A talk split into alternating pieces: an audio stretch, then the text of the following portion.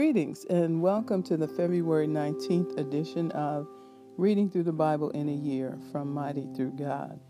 Today we'll be reading Leviticus chapter 7, verses 28 through chapter 9, verse 6, Mark chapter 3, verses 31 through chapter 4, 25, Psalm 37, verses 12 through 29, and Proverbs 10 verse 5. And today I'll be reading again from the New Living Translation. This section is titled A Portion for the Priests. Then the Lord said to Moses, Give the following instructions to the people of Israel. When you present a peace offering to the Lord, bring part of it as a gift to the Lord. Present it to the Lord with your own hands as a special gift to the Lord. Bring the fat of it of the animal together with the breast, and lift up the breast as a special offering to the Lord. Then the priest will burn the fat on the altar, but the breast will belong to Aaron and his descendants. Give the right thigh of your peace offering to the priest as a gift. The right thigh must always be given to the priest who offers the blood and the fat of the peace offering. For I have reserved the breast of the special offering and the right thigh of the sacred offering for the priests.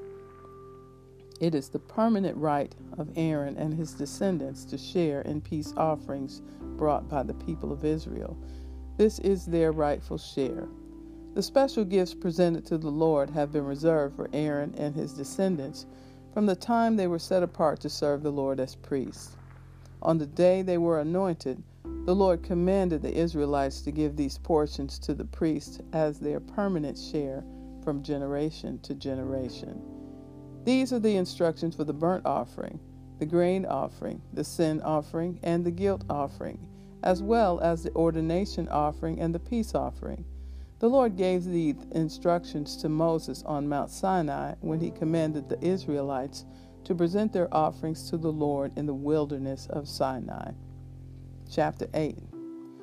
Then the Lord said to Moses, Bring Aaron and his sons, along with their sacred garments, the anointing oil, the bull for the sin offering, the two rams, and the basket of bread made without yeast, and call the entire community of Israel together at the entrance of the tabernacle.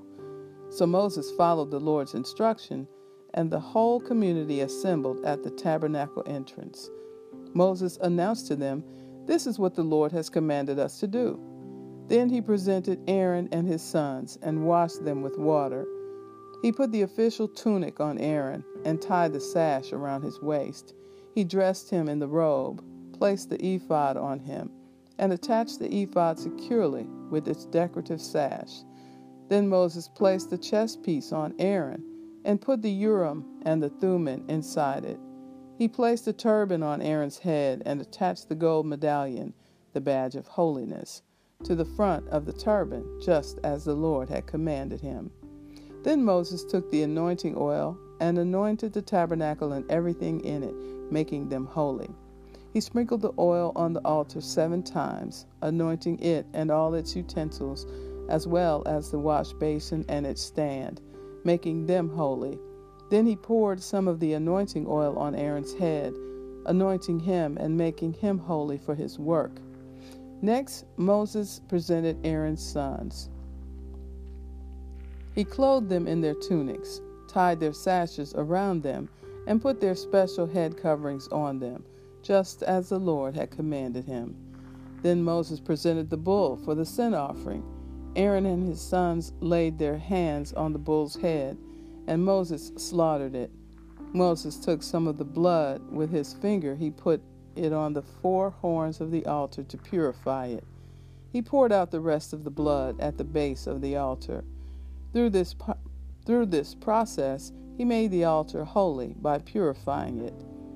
Then Moses took all the fat around the internal organs, the long lobe of the liver, and the two kidneys, and the fat around them and he burned it all on the altar. He took the rest of the bull, including its hide, meat, and dung, and burned it on a fire outside the camp, just as the Lord had commanded him. Then Moses presented the ram for the burnt offering. Aaron and his sons laid their hands on the ram's head, and Moses slaughtered it. Then Moses took the ram's blood and splattered it against all sides of the altar. Then he cut the ram into pieces, and he burned the head, some of its pieces, and the fat on the altar. After washing the internal organs and the legs with water, Moses burned the entire ram on the altar as a burnt offering. It was a pleasing aroma, a special gift presented to the Lord, just as the Lord had commanded him. Then Moses presented the other ram, which was the ram of ordination. Aaron and his sons laid their hands on the ram's head, and Moses slaughtered it. Then Moses took some of its blood and applied it to the lobe of Aaron's right ear, the thumb of his right hand, and the big toe of his right foot. Then Moses presented Aaron's sons and applied some of the blood to the lobes of their right ears, the thumbs of their right hands, and the big toes of their right feet. He then splattered the rest of the blood against all sides of the altar. Next, Moses took the fat, including the fat of the broad tail, the fat around the internal organs, the long lobe of the liver, and the two kidneys and the fat around them, along with the right thigh. On top of these, he placed a thin cake of bread made without yeast, a cake of bread mixed with olive oil, and a wafer spread with olive oil. All these were taken from the basket of bread made without yeast that was placed in the Lord's presence. He put all these in the hands of Aaron and his sons, and he lifted these gifts as a special offering to the Lord. Moses then took all the offerings back from them and burned them on the altar on top of the burnt offering. This was the ordination offering. It was a pleasing aroma, a special gift presented to the Lord. Then Moses took the breast and lifted it up as a special offering to the Lord. This was Moses' portion of the ram of ordination, just as the Lord had commanded him. Next, Moses took some of the anointing oil and some of the blood that was on the altar, and he sprinkled them on Aaron and his garments, and on his sons and their garments. In this way, he made Aaron and his sons and their garments holy.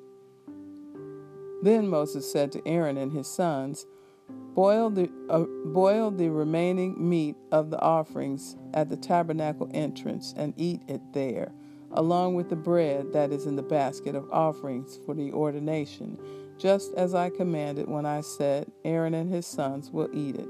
Any meat or bread that is left over must then be burned up. You must not leave the tabernacle entrance for seven days for that is when the ordination ceremony will be completed. Everything we have done today was commanded by the Lord in order to purify you, making you right with Him. Now stay at the entrance of the tabernacle day and night for seven days, and do everything the Lord requires. If you fail to do this, you will die, for this is what the Lord has commanded. So Aaron and his sons did everything the Lord had commanded through Moses. Chapter 9 After the ordination ceremony on the eighth day, Moses called together Aaron and his sons and the elders of Israel. He said to Aaron, Take a young bull for a sin offering and a ram for a burnt offering, both without defects, and present them to the Lord. Then tell the Israelites, Take a male goat for a sin offering, and take a calf and a lamb, both a year old, without defects, for a burnt offering.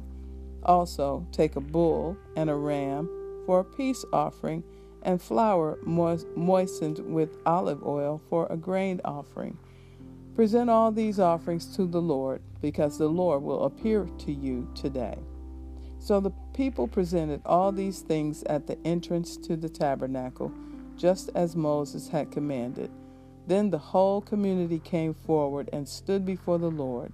And Moses said, this is what the Lord has commanded you to do, so that the glory of the Lord may appear to you.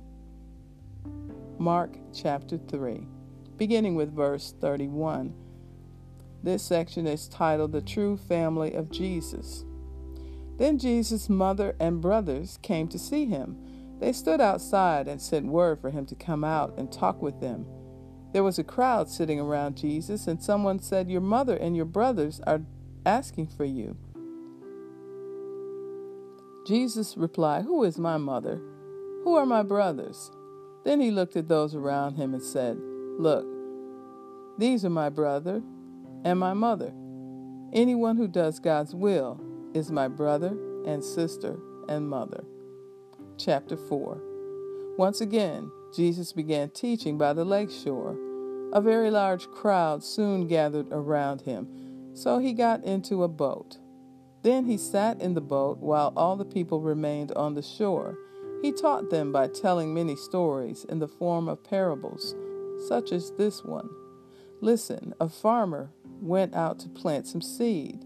As he scattered it across his field, some of the seed fell on a footpath, and the birds came and ate it. Other seed fell on shallow soil with underlying rock. The seed sprouted quickly because the soil was shallow, but the plant soon wilted under the hot sun, and since it didn't have deep roots, it died. Other seed fell among thorns that grew up and choked out the tender plants, so they produced no grain. Still other seeds fell on fertile soil, and they sprouted grew and produced a crop that was 30, 60, and even a hundred times as much as had been planted. Then he said, Anyone with ears to hear should listen and understand.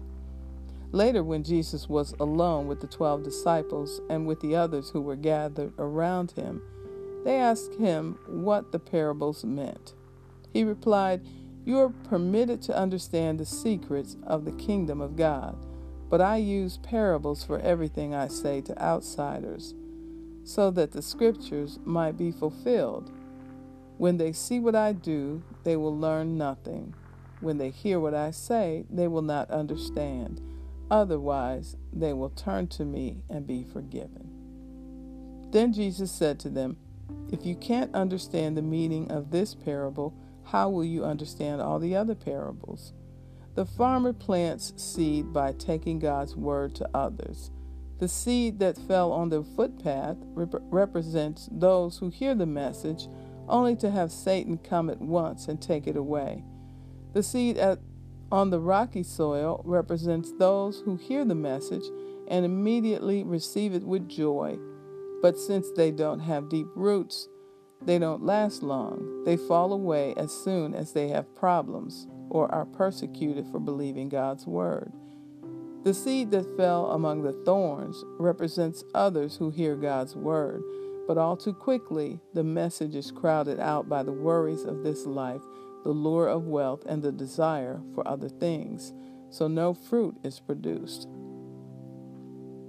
And the seed that fell on good soil represents those who hear and accept God's word and produce a harvest of 30, 60, or even a 100 times as much as has been planted. Then Jesus asked them, Would anyone light a lamp and then put it under a basket or under a bed? Of course not. A lamp is placed on a stand where its light will shine, for everything that is hidden will be brought into the open, and every secret and every secret will be brought to light. Anyone with ears to hear should listen and understand. Then he added, Pay close attention to what you hear. The closer you listen, the more understanding you will be given, and you will receive even more. To those who listen to my teaching, more understanding will be given. But for those who are not listening, even what little understanding they have will be taken from them. Psalm 37, starting with verse 12. The wicked plot against the godly, they snarl at them in defiance. But the Lord just laughs, for he sees their day of judgment coming. The wicked draw their swords and string their bows to kill the poor and the oppressed, to slaughter those who do right. But their swords will stab their own hearts, and their bows will be broken. It is better to be godly and have little than to be evil and rich. For the strength of the wicked will be shattered, but the Lord takes care of the godly. Day by day, the Lord takes care of the innocent, and they will receive an inheritance that lasts forever. They will not be disgraced in hard times. Even in famine, they will have more than enough. But the wicked will die. The Lord's enemies are like flowers in a field, they will disappear like smoke. The wicked borrow and never repay, but the godly are generous givers. Those the Lord blesses will possess the land, but those he curses will die. The Lord directs the steps of the godly. He delights in every detail of their lives. Though they stumble, they will never fall, for the Lord holds them by the hand. Once I was young, and now I am old. Yet I have never seen the godly abandoned, or their children begging for bread. The godly always give generous loans to others, and their children are a blessing. Turn from evil and do good, and you will live in the land forever. For the Lord loves justice, and he will never abandon the godly. He will keep them safe forever. But the children of the wicked will die. The godly will possess the land and will live there forever. Proverbs 10, verse 5. A wise youth harvests in the summer, but one who sleeps during harvest is a disgrace. And so concludes the reading for February 19th. Be blessed.